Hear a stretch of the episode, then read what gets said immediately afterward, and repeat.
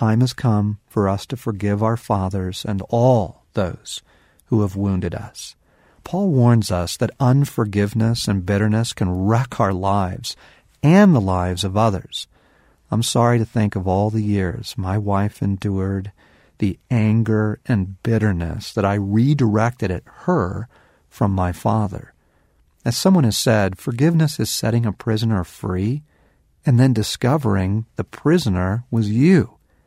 I found some help in Bly's experience of forgiving his own father when he wrote, I began to think of him not as someone who had deprived me of love or attention or companionship, but as someone who himself had been deprived by his father and his mother and by the culture. My father had his own wound that no one ever offered to heal. His father was an alcoholic too for a time, and there were some hard years for my dad as a young man, just as there were for me. Now, you must understand, forgiveness is a choice. It is not a feeling, but an act of the will. As Neil Anderson has written, don't wait to forgive until you feel like forgiving. You will never get there. Feelings take time to heal after the choice to forgive is made.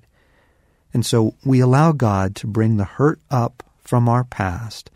For, as Anderson said, if your forgiveness doesn't visit the emotional core of your life, it will be incomplete. We acknowledge that it hurt, that it mattered, and we choose to extend forgiveness to our Father and to the people who have hurt us. Now, this is not saying it didn't really matter.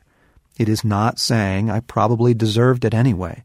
Forgiveness says it was wrong. It mattered. And I release you. And then we ask God to father us and to tell us our true name.